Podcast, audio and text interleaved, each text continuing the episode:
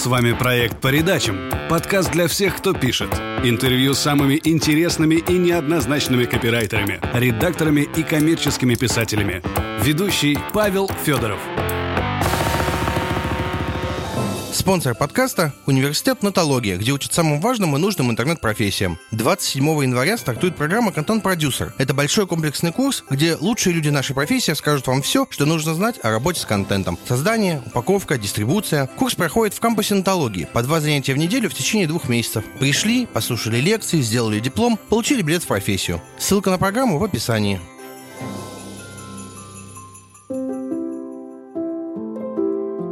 Всем привет! В эфире подкаст по передачам и я его ведущий Павел Федоров. Сегодня у меня в гостях э, главный редактор блога Текстеры Константин Рудов. Константин, привет! Привет. Расскажи, пожалуйста, как ты стал главредом Текстеры? Как ты к этому пришел? Я сначала успел поработать и на частные фирмы, то есть я работал СММщиком, редактором всяких частных контор и в Орехово-Зуево, и в Москве. И я работал в отделе контента Текстеры, сначала копирайтером для клиентских проектов, потом редактором меня назначили. Вот. Какое-то время поработал, потом подумал, что нет, сидеть в офисе это не для меня, я должен быть фрилансером. Год я был на фрилансе, а потом мне предложили вернуться в Текстеру в отдел маркетинга и редактором блога. И там уже я не отказался, и последние полгода я на этой позиции. А чем занимается редак... главный редактор блога Текстеры? Я занимаюсь работой с исполнителями, Э, то есть я составляю контент-план, вычитываю материалы, заказываю эти материалы, ставлю задачи на оплату. То есть все, что касается работы с авторами, это на мне. Все, что касается составления плана публикаций, контент-стратегии, то есть я придумываю, там, какие рубрики могут быть, то есть интервью или видеоинтервью, как это все будет. Потом промоутирование материалов, то есть ведение социальных сетей частично, ну, по крайней мере, написание постов и рассылок с информацией о новой статье. Ну и маркетинговые задачи, например, иногда нужно какой-нибудь там текст для поп-апа сделать, для какой-то рекламы. Иногда бывает тексты в разделах нужно написать или подредактировать на сайте. Ну, так, если самое главное, то вот этим ограничивается. Ага, понятно. А чем занимается отдел контента в Текстере, если он отдельно от блога? Он занимается работой с клиентскими проектами. То есть все то же самое. А, смотри, ты сказал, что ты в какой-то момент подумал, что должен работать на удаленке, на фрилансе, но в итоге вернулся в офис. Угу. Что для тебя в итоге предпочтительнее, офис или удаленка? Офис однозначно. А чем плохо так фриланс, удаленка? Я просто не, не понимаю, чем ты конкретно занимался. То есть, а, по идее, ты фрилансил, а, ну, ты фрилансил на удаленке, видимо, да? Да, ну, я не на Текстеру работал этот год. У меня были клиентские проекты в своем городе, там мало бизнес э, обслуживал, там вроде стоматологий, э, магазинов сантехники, вот все такое. У них тоже там сайты есть, для них нужны разделы на сайт, и все в этом духе. И несколько клиентов были еще из Москвы. Ну, у меня было очень много маленьких проектов, и за счет этого я существовал. Ты, наверное, хочешь теперь следующий вопрос, чем мне фриланс не понравился по сравнению с офисом? Да, да, да, да, да, все правильно. А, ну, на самом деле, во-первых, у меня было очень много свободного времени на фрилансе. А, достаточно для того, чтобы понять, что оно мне не нужно.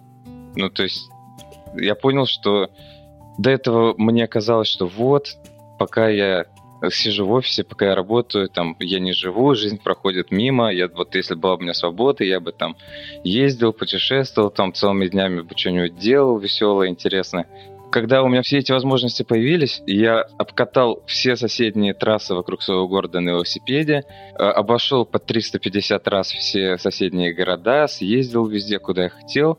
Это все закончилось очень быстро, и потом просто началось какое-то протухание я понял, что мне нужно, ну, как бы какая-то дисциплина, то есть мне нужен какой-то порядок, который будет навязываться мне извне, для того, чтобы я просто как по рельсам катился и все. Ну, то есть я понял, что у меня нет никаких таких особых желаний, никаких особых, ну, как бы запросов по отношению к жизни, которые вот я бы хотел непременно реализовать. Мне, в общем-то, без разницы, что делать, поэтому пусть лучше меня систематизируют извне. А, то есть для тебя оптимальный формат, когда ты работаешь над одним проектом и отдаешь ему все свое там, рабочее свободное время, да? Да, да, и когда рабочий день закончен, у меня нет мысли о том, что вот я мог бы сейчас поработать, а я сижу там, смотрю кино, например.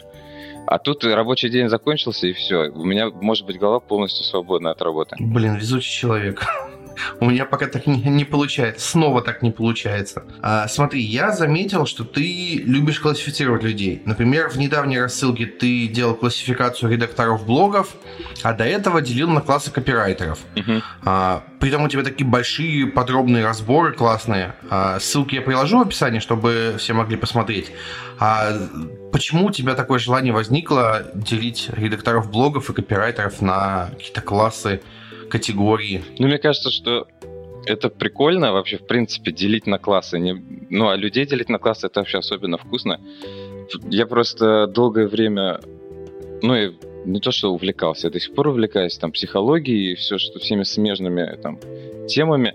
И там изучал и в том числе акцентуация характера, то есть вот эти там гипертимы, стероиды, параноидальные там типы, ну и все в таком духе. Потом эту соционику даже какое-то время изучал. Ну, то есть очень много всяких я систем типологии психологических э, рассмотрел, и мне все это казалось очень-очень прикольным, интересным. Потом, правда, ну, определенное разочарование в этом всем произошло, но сама вот такая вот любовь к тому, чтобы все подробить и поделить осталась. И вот она теперь так сублимируется. А каким типам из тех, которые ты выделял, ты мог бы себя отнести? Ну вот главная суть э, разочарования во всех этих системах была в том, что я обнаружил, что, ну, что очень сильно объединяет, если ты начинаешь кого-то так делить, и особенности себя. То есть э, тут в чем фишка?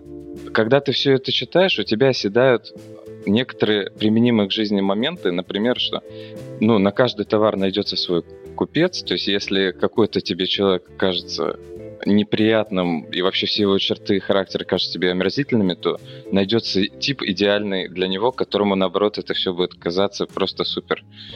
И ну, то есть, и то же самое относительно самого себя. Если тебе что-то в себе не нравится, не факт, что это плохо само по себе. Оно для чего-то другого нужно и что-то другое компенсирует. И когда все это улегается в тебе, все это укладывается, ты уже можешь отбросить все эти ну, схемы для того, чтобы не смотреть на людей через вот эти вот шаблоны, через вот эти призмы. И вот эти вот рассылки, которые вот я две делал про разновидности копирайтеров, это даже не то, что вот тип, вот на нем вот шаблон такой, ярлык висит на лбу, как бы, и все, и он теперь всегда такой. Это скорее, ну, как модели поведения, которые могут быть избраны человеком в рамках той или иной задачи. И, то есть один и тот же человек может разные модели поведения транслировать в разных ситуациях. Я вообще был уверен, что такие тексты делаются чисто для того, чтобы их растащили другие копирайтеры, побомбили, там, пообсуждали. Ну да. Ага, вот оно, как все. А у вас есть контент-рассылка, в которой вы э, по крайней мере, по состоянию на какое-то время назад, я сейчас, к сожалению, ничего про контент-маркетинг не читаю, поэтому по состоянию на какое-то время назад а, у вас в каждой рассылке была отдельная большая статья, которая не дублировалась в блоге или где-то еще. У вас сейчас также есть? Ты имеешь в виду, внутри рассылки была какая-то уникальная статья? Да-да-да. Я-то вообще впервые слышу, что у нас такое было, если только не считать того, что ну, сама рассылка, сам текст рассылки, он нигде больше не выкладывается. То есть... Да-да-да, вот об этом я и говорю, да, просто неясно выразиться. Ну да, вот, это да, оно и есть. Ну, единственное, что я иногда там могу у себя на личной странице выложить какую-то рассылку с ссылкой на вот этот мелчимповский лист, Мгм. ну и все. Мгм. Смотри, я помню, опять же, раньше внизу была большая приписка о том, что, пожалуйста, никуда, нигде не публикуйте эту рассылку, потому что мы даже сами ее нигде не публикуем, но если вы вдруг ее публикуете, то, пожалуйста, ставьте хотя бы на ссылку. А сейчас еще осталась вот эта тема? Все еще у Таски? Ну, что-то вроде есть. Ну, я не особо понимаю, в чем вообще смысл. Может быть, я недостаточно подкован в этой теме. Но я просто по-человечески не понимаю, в чем смысл вот этих всех, типа, все права принадлежат правообладателям, там, вот это вот все. Но это же и так понятно, что если ты берешь что-то с чужого сайта, это написал не ты, что, естественно, что права принадлежат правообладателям. То есть я, в принципе, в таких приписках особо смысла не вижу. Они для очистки совести, может, или для чего. Может, ты мне объяснишь? Ну, слушай, часто мы переоцениваем людей. И то есть, вот ты говоришь, что не видишь там смысла, но действительно есть люди, я действительно с ними сталкивался, которым, а, которые, если не увидят тут приписку, могут просто взять статью целиком, копернуть куда-то и не чувствовать угрызений совести. А если приписка есть, они скажут, ну вот, мне запретили, я не буду это делать. А, то есть это один из вариантов. А, вариант 2, ну, может быть, воззвать к совести. А, расскажи, пожалуйста, зачем вам, а, какие цели преследует эта рассылка, где уникальный текст, который написан специально для рассылки, это же, по идее, занимает уйму времени. Этот вопрос можно переформулировать, в чем смысл, в чем цель контент-маркетинга. Ну, то есть понятно, что мы делаем э, весь этот уникальный контент для рассылки, а с другой стороны, там же есть и ссылки на другие статьи нашего блога, которые вышли за последнюю неделю. То есть это используется как дополнительное средство промоутирования. Во-вторых, там же мы иногда рассказываем о каких-то наших услугах, о каких-то новых фишках, например, о том, что книга вышла.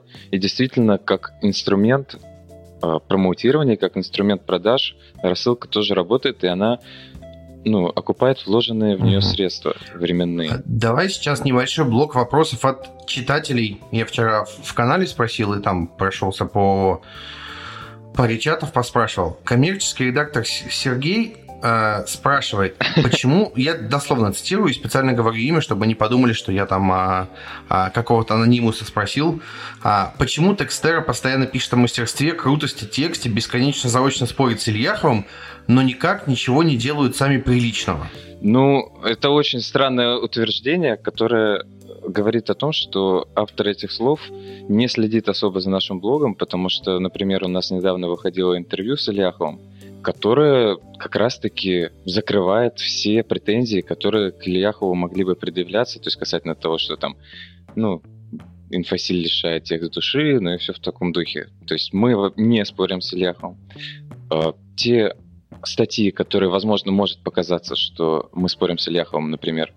О, как же, Сергей Король, да? Как, ну, как да, угадал. Вот, да, он разместил как-то на статью, типа, почему Ильяховы... Ой, господи, Ильяхов. Почему копирайтеры не любят Ильяхова? А, ну, то есть можно по каким-то публикациям сделать вывод, что мы, типа, спорим с Ильяховым, но, по сути, вот публикация такого типа, это скорее мы выступаем как площадка для того, чтобы вот этот автор вы, выразил свое мнение.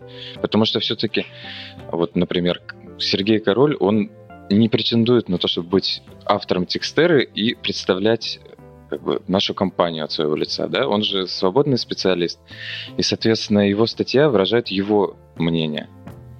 А, когда у нас есть что-то, что именно от нашего лица происходит, например, вот это интервью, там мы никогда в полемику с Ляховым не вступаем. То есть нельзя сказать, что мы там вот с ним под ручку идем или там обнимаемся, целуемся. Мы просто как бы рассматриваем как явление профессиональное. Вот так. Угу. А что там дальше? Вторая часть, но никак ничего не делают сами приличного. Видимо, имеется в виду, что у вас были статьи с критикой а, Ильяхова. Ну, вообще, в принципе, у вас были а, статьи как раз от внешних авторов, как я понимаю, с критикой копирайтерского сообщества, там, редакторов, а, и вот, но никак ничего не делают сами приличного. Видимо, как противопоставление да, что в отличие от него, типа, мы угу. не делаем ничего приличного, да? Ну, в общем, с предыдущей частью ответа я уже на это ответил. Угу, спасибо. Еще один вопрос от того же человека. А, кажется ли вам, а, что вы бесконечно копошитесь на редакторском дне, где продающие копирайтеры со своими псевдонимами вебинары стрёмные? Ну, ты, в принципе, ну, тоже уже на это ответил. Здесь, на самом деле, нет, здесь это тоже вопрос немного под другим углом. Здесь, а, что мы копошимся на редакторском дне. А где а... продающий копирайтер со звериными псевдонимами вебинары стримные? Я понимаю, так и тут речь идет про а, котов, панд и прочих. Где, типа, что, не понял? Где они, чего? Бесконечно копошаться на редакторском дне, где продающие копирайтеры со звериными псевдонимами а, все, что мы с ними на одном уровне, типа, да? А, ну, видимо. Так, а, ну, вообще, это очень странно. Я специально дословно привожу, чтобы не подумал никто, что это я так высказываюсь. Ну, просто, да. Но у нас компания, в чем ее фишка? В том, что мы предоставляем комплексный интернет-маркетинг. То есть, если бы мы продав... ну, продающие тексты какие-то писали, ну, то есть на это делали ставку, тут я бы еще понял, с одной стороны, эту претензию. А с другой стороны, если взять наш блог, и особенно в последнее время, статей именно про копирайтерство и редактуру на самом деле не так много. У нас очень много статей про ну, техническую часть. То есть вот, например, сегодня у нас выходит про Яндекс.Дзен статья, до этого у нас там какие-нибудь обзоры Google Analytics, еще чего-нибудь. Ну, то есть Опять же, человек не очень знаком с нашим блогом. И что-то там, концовка какая? Да ты уже все ответил, в общем, да. А, ну все, ладно, давай дальше. А, смотри, дальше. Редакторка Ника спрашивает, что в текстере считают хорошим текстом и почему? Ну, так как интервью берется не у текстера, а у меня, то, соответственно, и отвечать буду угу. я о своих представлениях. Да, само собой. Э, ну, у меня такой подход к тексту очень рациональный и технический. То есть я рассматриваю текст как просто рабочий инструмент для исполнения какой-то конкретной функции. Я не очень люблю тексты, в которых ну, как сказать? Главное, чтобы меня сейчас не абсолютизировали и не поняли меня, ну, прям вообще, буквально. Ну, в общем, я не люблю, когда вот чисто делаю тексты, ну, вот ради прикольного стиля, что ли. То есть, чтобы вот прям... То есть тебе, тебе кажется, что важнее всего содержание, а не форма, правильно? Да, да. Форма, там вот это все, эмоции, все такое, это тоже имеет смысл исключительно с точки зрения лучшего усвоения содержания. То есть это все тоже как рабочие инструменты, и что считается, считается хорошим текстом, ну, для меня это как все равно, что, что считается хорошей инструкцией для пылесоса. Та, которая позволяет пользователю максимально быстро разобраться и получить ответ на свой вопрос. Даже если это текст какой-то, который ну, такой, скажем, лирический, да, то есть рассматриваются какие-то более общие такие жизненные проблемы, даже в этом случае должна быть, как в литературном произведении, некая проблематика и должен быть, должна быть некая мораль. Иначе, что, ну, то есть я не люблю, я как бы чувствую очень большую ответственность э, за как бы, информацию, наполнение информационного пространства, потому что тут вот точно так же, как вот что мы едим, вот то же самое мы себе представляем. То есть буквально вот все, что мы съели, это теперь ходит и разговаривает, и все делает. Вот все вот эти пельмешки, все вот это теперь в виде человека ходит. Вот. И то же самое, все, что человек прочитал, где-то послушал и посмотрел, все это составляет его психику, его личность. Ну, то есть своего там вообще ничего нет абсолютно. Изначально человек как чистый лист, а все, что он съел информационно, это вот теперь типа его индивидуальность. И поэтому то, что и как мы пишем, это формирует вообще, ну, человечество, можно даже сказать. Просто вопрос в масштабах, конечно, но по факту можно сказать, что это формирует умы. И то, что подается, то и принимается за норму. То есть если все со всех сторон а, едят пельмени, то, естественно, есть пельмени, и это считается как бы нормально, и ок. А если все будут прививать вкус к мидиям и устрицам и омарам, то будет считаться, что есть пельмени зазорно. Ну вот касательно текстов то же самое. А, я правильно понимаю, что если тебе принесут текст, который написан как шикарным а, каким-то языком, но в нем нет какой-то практической а, или другой пользы, то ты его не возьмешь? Да. Отлично. А какой еще текст, какие тексты ты не пропускаешь или а, не согласишься пропустить и опубликовать? Вот, э, ну понятно, что на эти вопросы тоже нельзя отвечать абсолютно, потому что ну, в редактуре, как и в дизайне, правил нет. Ну, по состоянию на сейчас имеется в виду, и конкретно, а, конкретно ты как бы поступил. Вот а, какой, что, что должно быть в тексте, чтобы ты сказал, пацаны, идите вон, я это говно ставить не буду? Ну, есть некоторые, наверное, фишечки, которые вот для меня являются маркерами того, что, скорее всего, здесь какая-то дичь. Например, я не люблю, когда автор занимается самолюбованием в тексте. То есть даже если там по смыслу что-то даже и ок, но там вот есть какое-то вот личностное вот возвышение автора этих строк. И вообще вот у меня такое отношение к роли личности автора в тексте. Такое немного тоталитарное. То есть я считаю, что текст должен быть как продукт очищен как бы от вот этих всех психологических заморочек, потому что твои психологические заморочки, ты их протранслировал через текст, а потом как бы их кому-то передал дальше по кругу. Зачем?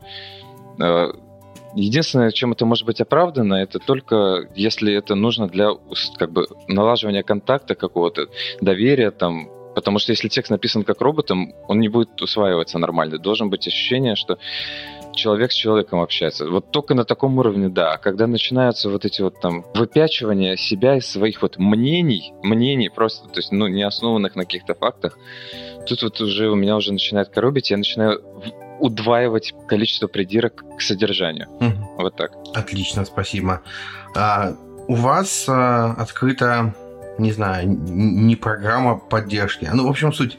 А, в текстеру, в блок текстеру может написать э, хороший автор, если у него есть что сказать.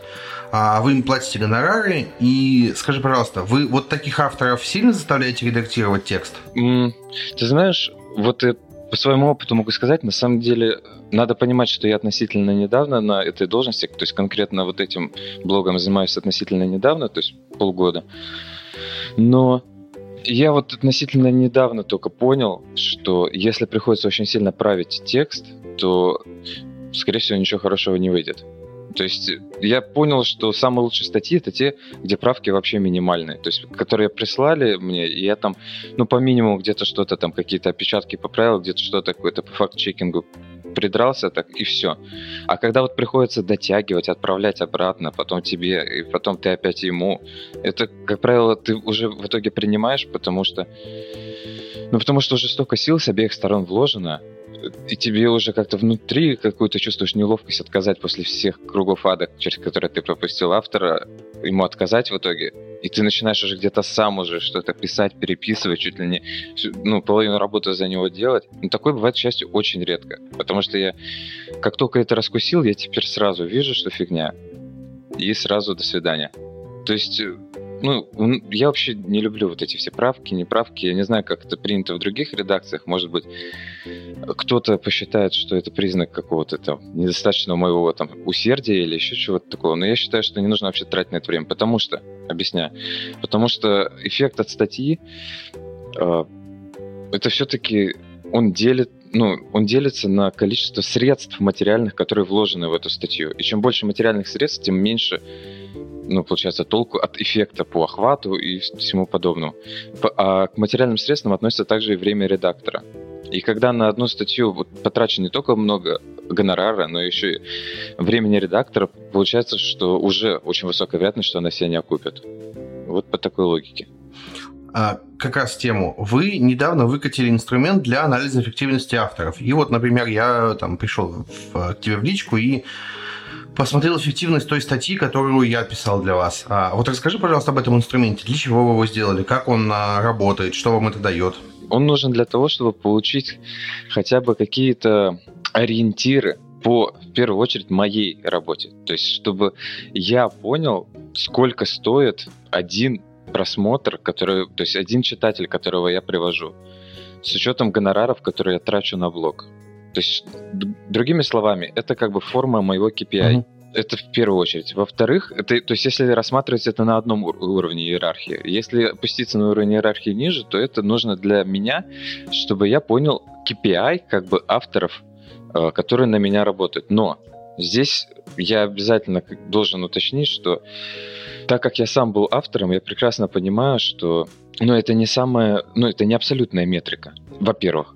Во-вторых, даже вот, допустим, какая-то статья принесла тысяча читателей, но сама по себе статья была такая, которая при, приводит именно целевую нашу аудиторию. А какая статья привела 10 тысяч, ну, школьников? Ну, я к примеру говорю. Uh-huh. Вот, поэтому это, конечно, метрика, она не абсолютно, я это понимаю. Но когда я смотрю вот в этом сервисе, который показывает, какая статья, там, сколько в нее вложили, сколько на нее пришло читателей и, соответственно, стоимость одного читателя с учетом гонорара. Я все равно примерно понимаю, я же вижу, что это за статья, понимаю примерно, какие люди туда пришли на эту статью.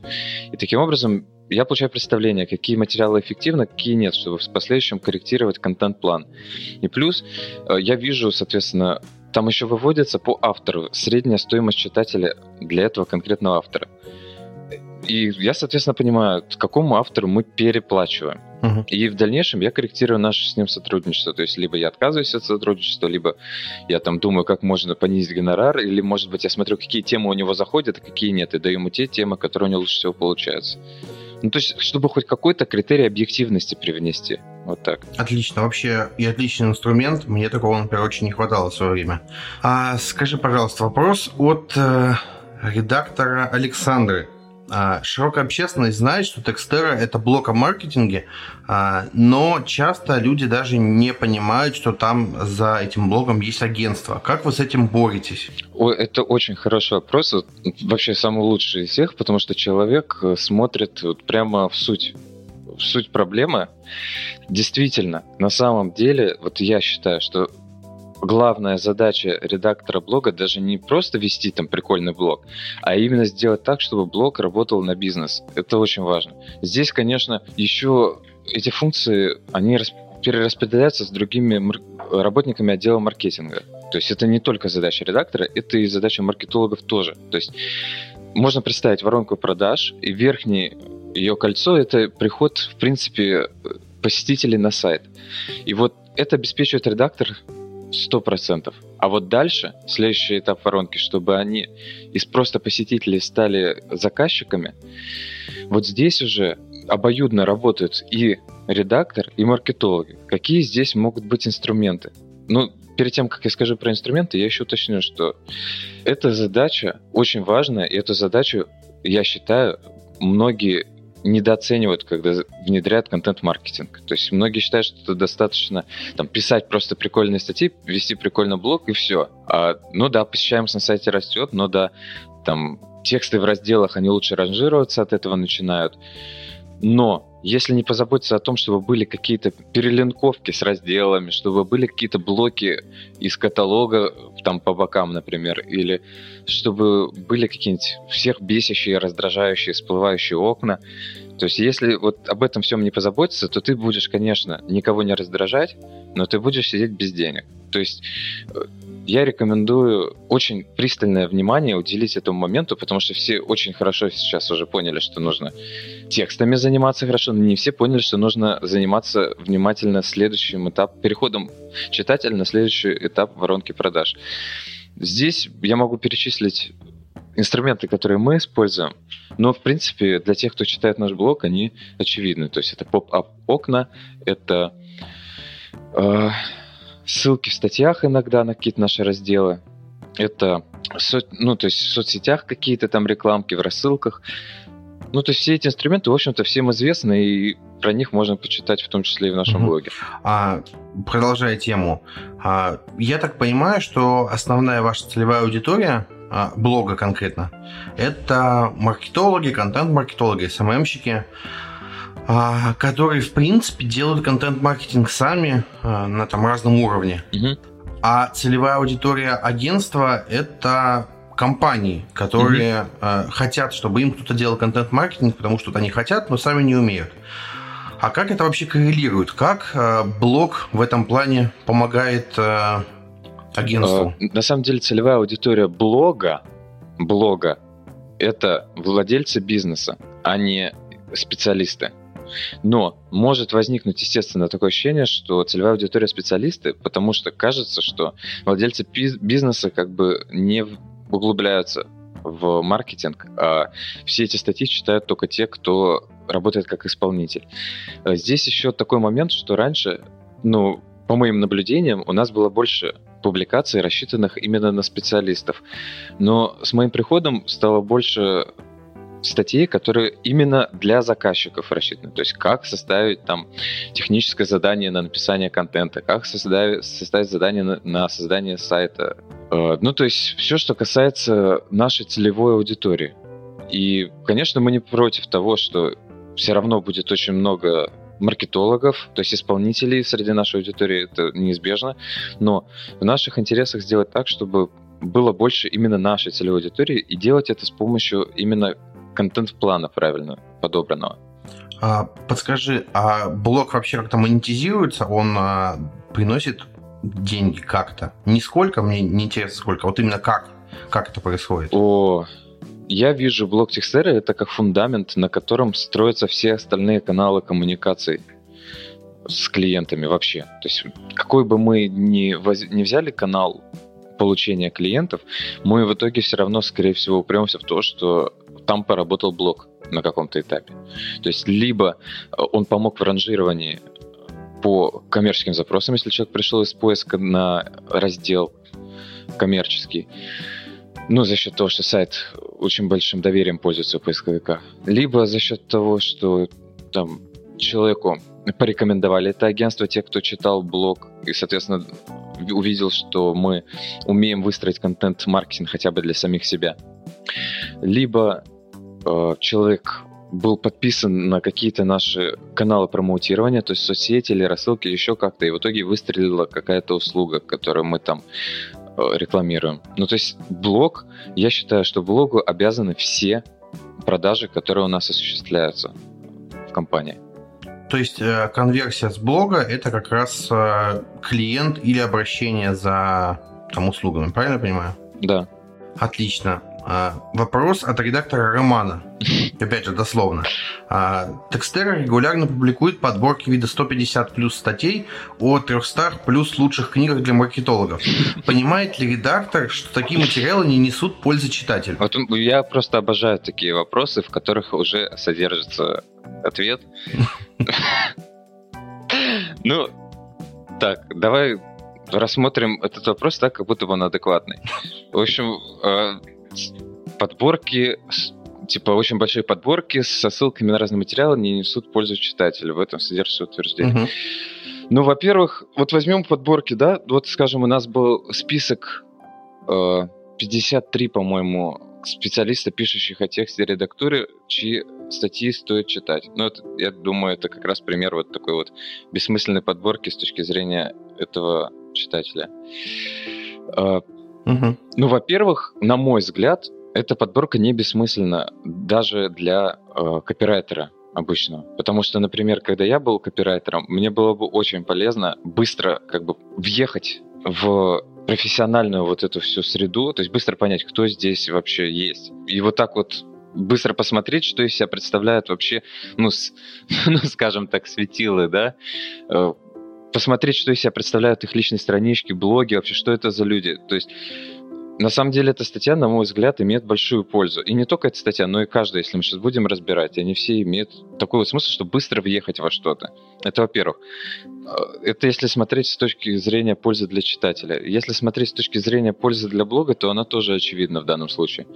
Потому что за Это счет... следующая часть вопроса про, про, про эффективность для блога. Да. А, смотри, ну, с редакторами понятно, да, может быть, кому-то это поможет а, выбрать себе исполнителя или найти кого-то, чтобы почитать. А вот если, например, статья есть а, с подборкой там, лучших не знаю, 150 статей для маркетологов. Я не знаю, есть у вас такие или нет. Ну вот, например, есть э, подборки, там, допустим, ну, сколько-то там страниц в социальных сетях, на которые нужно подписаться интернет-маркетолог, ну там, например.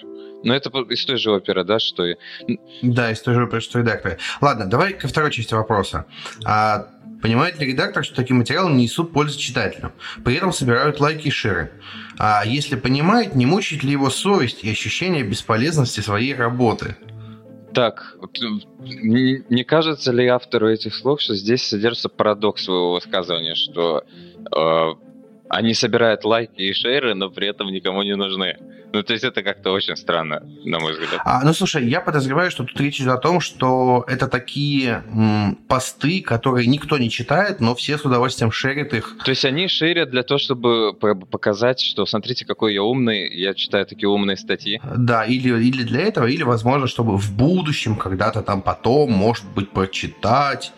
А, ну, слушай, люди реально существуют, которые шерят какие-то статьи, чтобы показать, что вот они это читают. Да, более того, я тебе скажу, что недавно Тимур пробовал продвигать сексеру в Одноклассниках, и люди, ну, он сделал такие посты, где, чтобы дочитать до конца, нужно перейти на сайт. То есть ты вообще почти ничего из статьи не можешь прочитать из этого поста, ты только там первые два абзаца видишь и все. И люди себе репостили это на стены в своих там соцсетях но из одноклассников не было ни одного перехода при этом. То есть это совершенно точно, ну, либо что-то с счетчиком не так, либо, что мне кажется более вероятным, что люди просто ну, типа, на потом отложили там или что-то в этом духе.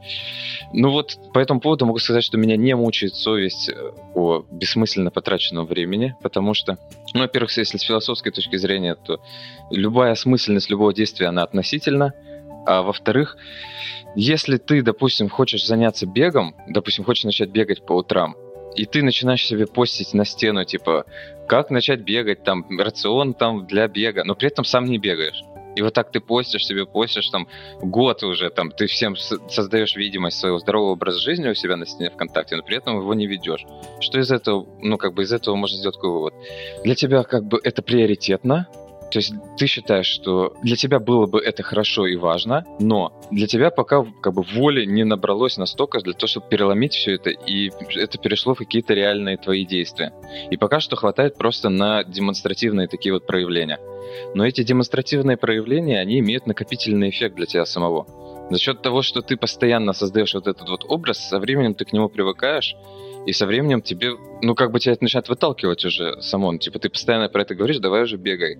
В конце концов, ты уже не можешь как бы в этом противоречии внутреннем жить. Ты либо как-то, ну, меняешь как-то свой образ, то есть, по сути, признаешься перед всеми, что ты э, обманщик, даже если всем плевать, а всем плевать с вероятностью 95%. Вот, но ты-то, для тебя-то это важно. Ну вот, либо ты все-таки берешь и делаешь. Скорее всего, ты действительно берешь и делаешь. И поэтому, если человек постит что-то, себе репостит, но ничего из этого не читает, я считаю, что польза есть. Это просто как бы имеет ну, как накопительный эффект для его психики. Вот так. Угу. Давай добьем редактора романа и еще один вопрос от него. Давай, он такой классный, мне нравится. Жалко, что мало а, вопросов. А, еще один. А, к длине у него тоже есть вопрос.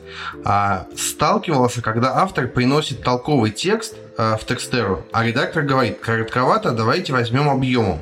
Их статьи очень длинные, почти каждую можно укоротить вдвое. Чем это обусловлено? Так, ну, начнем с того, что сначала поговорим немного обобщенно о лонг- лонгридах вообще. Лонгрид имеет смысл э, только, я подчеркиваю, только в том случае, если из него ничего нельзя выбросить. Если из лонгрида что-то можно выбросить, если его можно сократить вдвое без потери смысла, то это просто потраченные деньги на гонорар. И опять же, это увеличивается количество, ну, то есть стоимость одного читателя. Зачем это надо? Просто из-за того, что это лонгрид, и типа он лучше поисковиком ранжируется, так поведенческие факторы все испохабят. Ну, то есть никто не будет это дочитывать, и поведенческие факторы как бы э, нивелируют весь эффект от того, что это лонгрид для поисковика. Все. Смысла в этом нет, э, вот так вот брать объемом.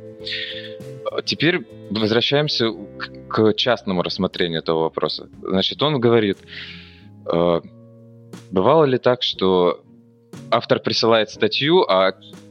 Нет, он, он, он говорит, он говорит, что сталкивался, и я знаю этот случай, э, действительно, человека знаю, не помню, к сожалению, кто, что человек принес, э, по-моему, это единственное, что до тебя было, что человек принес текстеру толковый текст, а редактор ему говорит, что вышло коротковато, давай добьем еще несколько страниц а, и возьмем объемом.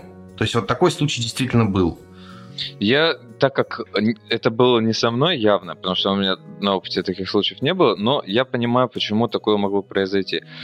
А, я думаю, что так как ну, практически на любую тему есть уже очень много статей в интернете, естественно, эти статьи как бы конкурируют друг с другом, в том числе по полноте раскрытия в ней темы. То есть, например, если у пользователя был какой-то вопрос, ну, скажем, как проводить факт-чекинг э, статей, и автор дал толковый ответ на этот вопрос, то есть он как бы раскрыл эту тему, то есть он дал ответ на то, для чего обращались. Но этот же ответ, в принципе, дан в аналогичных статьях, которые тоже можно найти в поисковике. Что значит в данном случае добить объемом?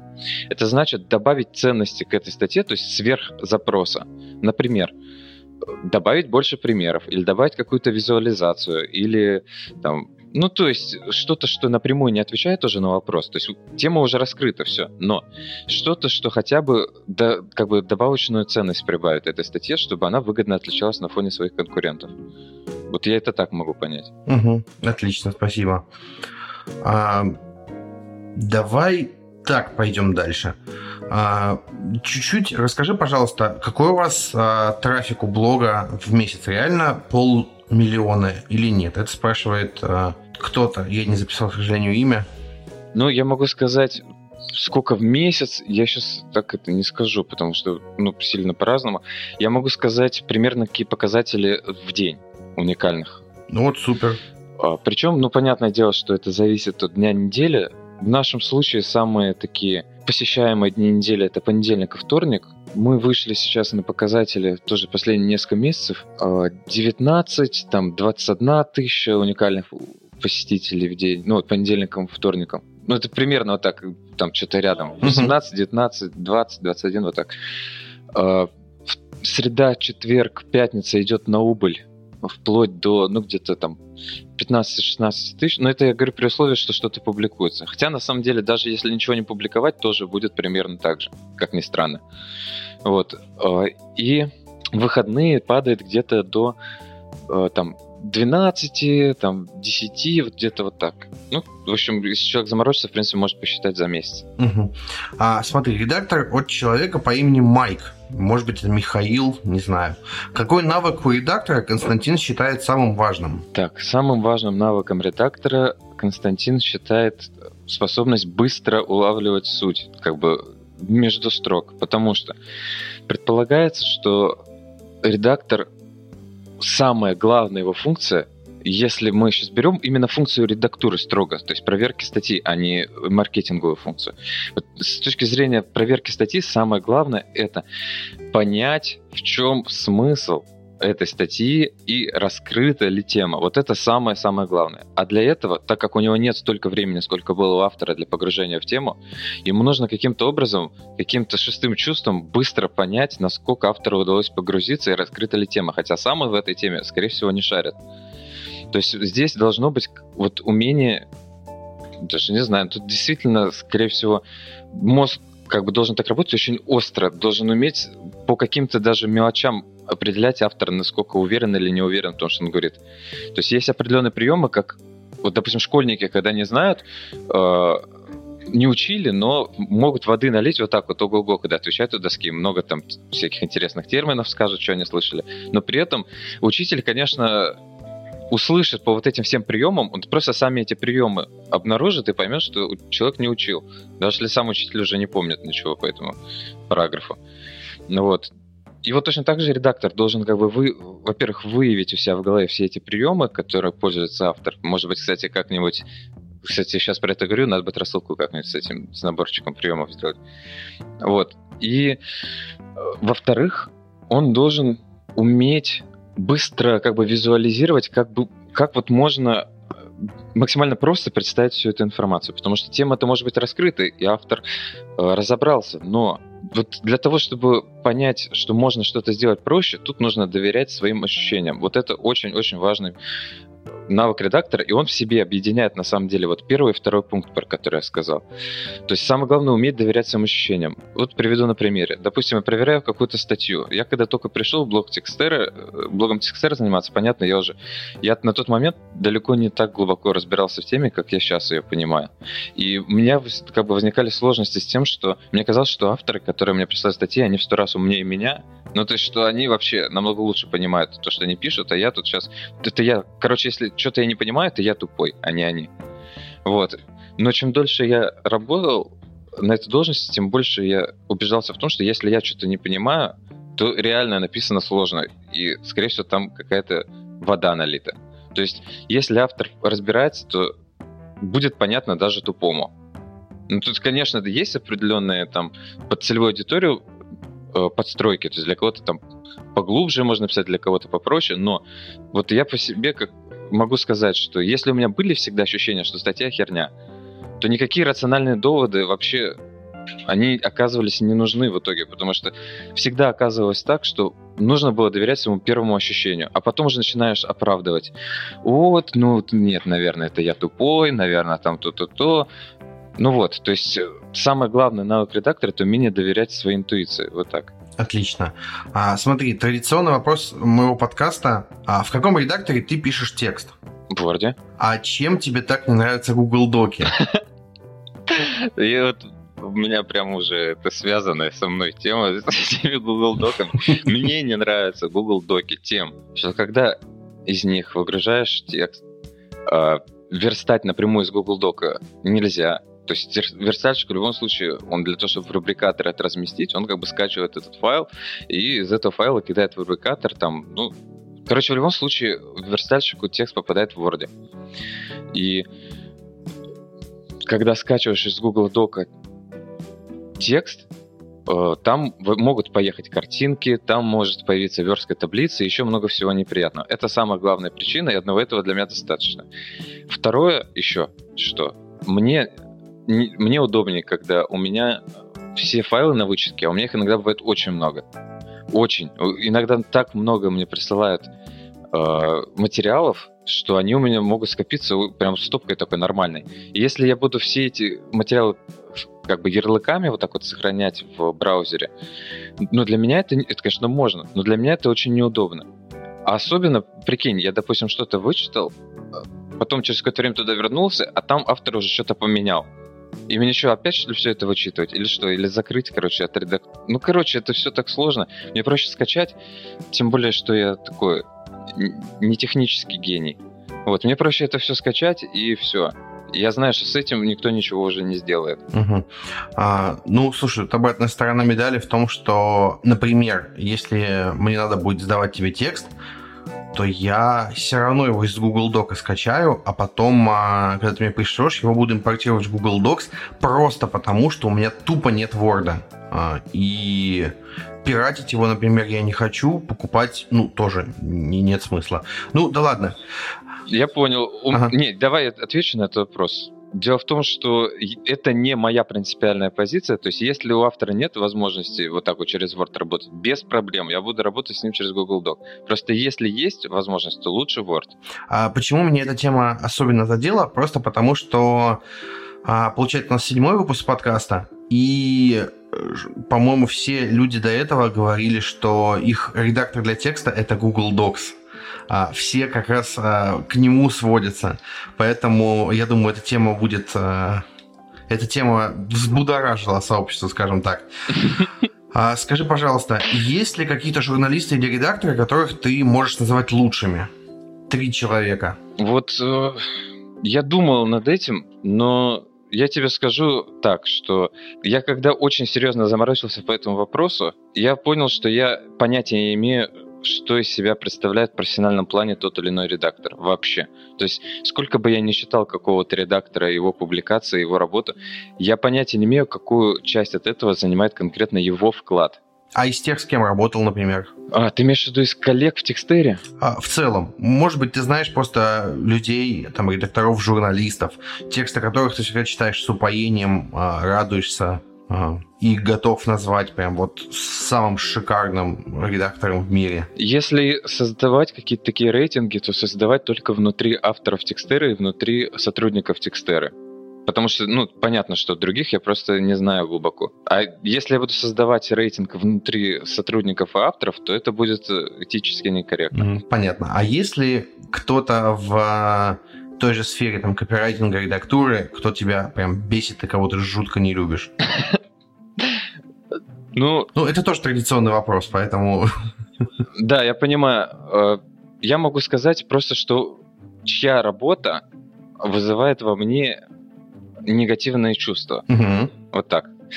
Вот. Это не совсем относится к копирайтингу и редактуре, но это близко.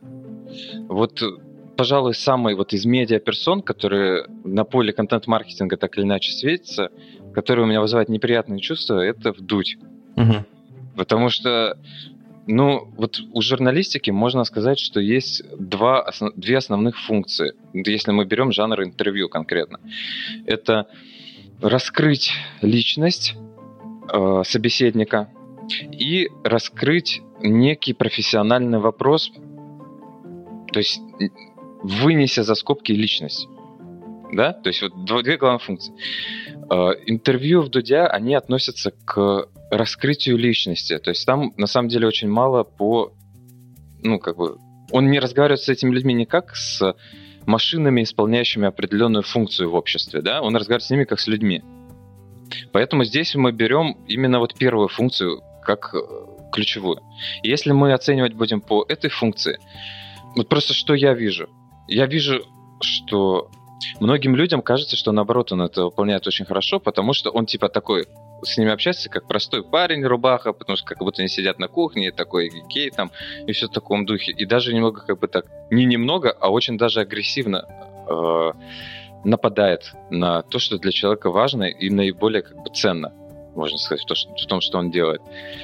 И с одной стороны, может показаться, что таким образом можно наиболее честную реакцию добиться и наиболее ярко увидеть характер того, кого он интервьюирует. Но на самом деле он просто как бы вторгается в личную территорию другого человека, и человек вынужден защищаться. А защитные механизмы не являются как бы истинной нутром человека. Просто человек защищается, естественно, он тебя глубоко не пустит. Если мы хотим увидеть человека глубоко, нужно его расслабить и как бы успокоить наоборот, чтобы он понял, что ему бояться нечего.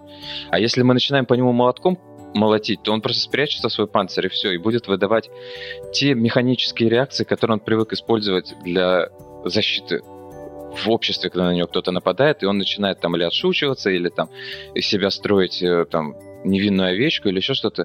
То есть я в этих интервью просто вижу вот так вот, что он молотит э, молотком по панцирю черепахи, она просто спряталась вот так внутрь. И сколы такие вот на панцире пошли, и все говорят, ого, ты ее раскрыл, короче, мы все увидели, что какая она. Ну вот так. И мне на это еще очень неприятно смотреть, потому что когда я вижу эти интервью, я просто чувствую боль его собеседника, я чувствую боль самого Дудя, потому что, чтобы вот так вот бесцеремонно, непонятно ради чего обращаться с другим человеком, э, нужно самому иметь определенную затуп... ну, как бы загрубленность, чувств... ну, как бы нужно низкую чувствительность к происходящему иметь, что автоматически означает, что он сам как бы жизнь чувствует как через толстое стекло. Вот так. Огонь. Огонь. А, Константин, спасибо тебе. У меня вопросы кончились. Остался последний момент. А, в конце подкаста я обычно прошу гостя что-нибудь а, пожелать или передать какие-то приветы. В общем, пожелать что-то всем тем, кто будет это слушать. С учетом, что этот выпуск выйдет, скорее всего, вот прям перед, перед Новым годом, можешь заодно с Новым годом поздравить. Ой, ой, как мне повезло. Э, ну, я, понятное дело, желаю, чтобы в новом году люди меньше ныли. Это очень-очень важно, чтобы они меньше ныли. Потому что удельный вес нытья планеты Земля, он разрастается. То есть он становится все больше и больше вот эта аура нытья. И в интересах каждого ее индивидуума эту ауру нытья уменьшать за счет себя. Поэтому я желаю в новом году не жалеть себя, не ныть и как бы стойко переносить по-воински все, что уготовила судьба. Какая разница, все равно все умрем. Отлично, спасибо. А, в эфире был подкаст по передачам. Я его ведущий Павел Федоров. В гостях был а, Константин Рудов, главный редактор блога Текстеры. Всем пока. Пока.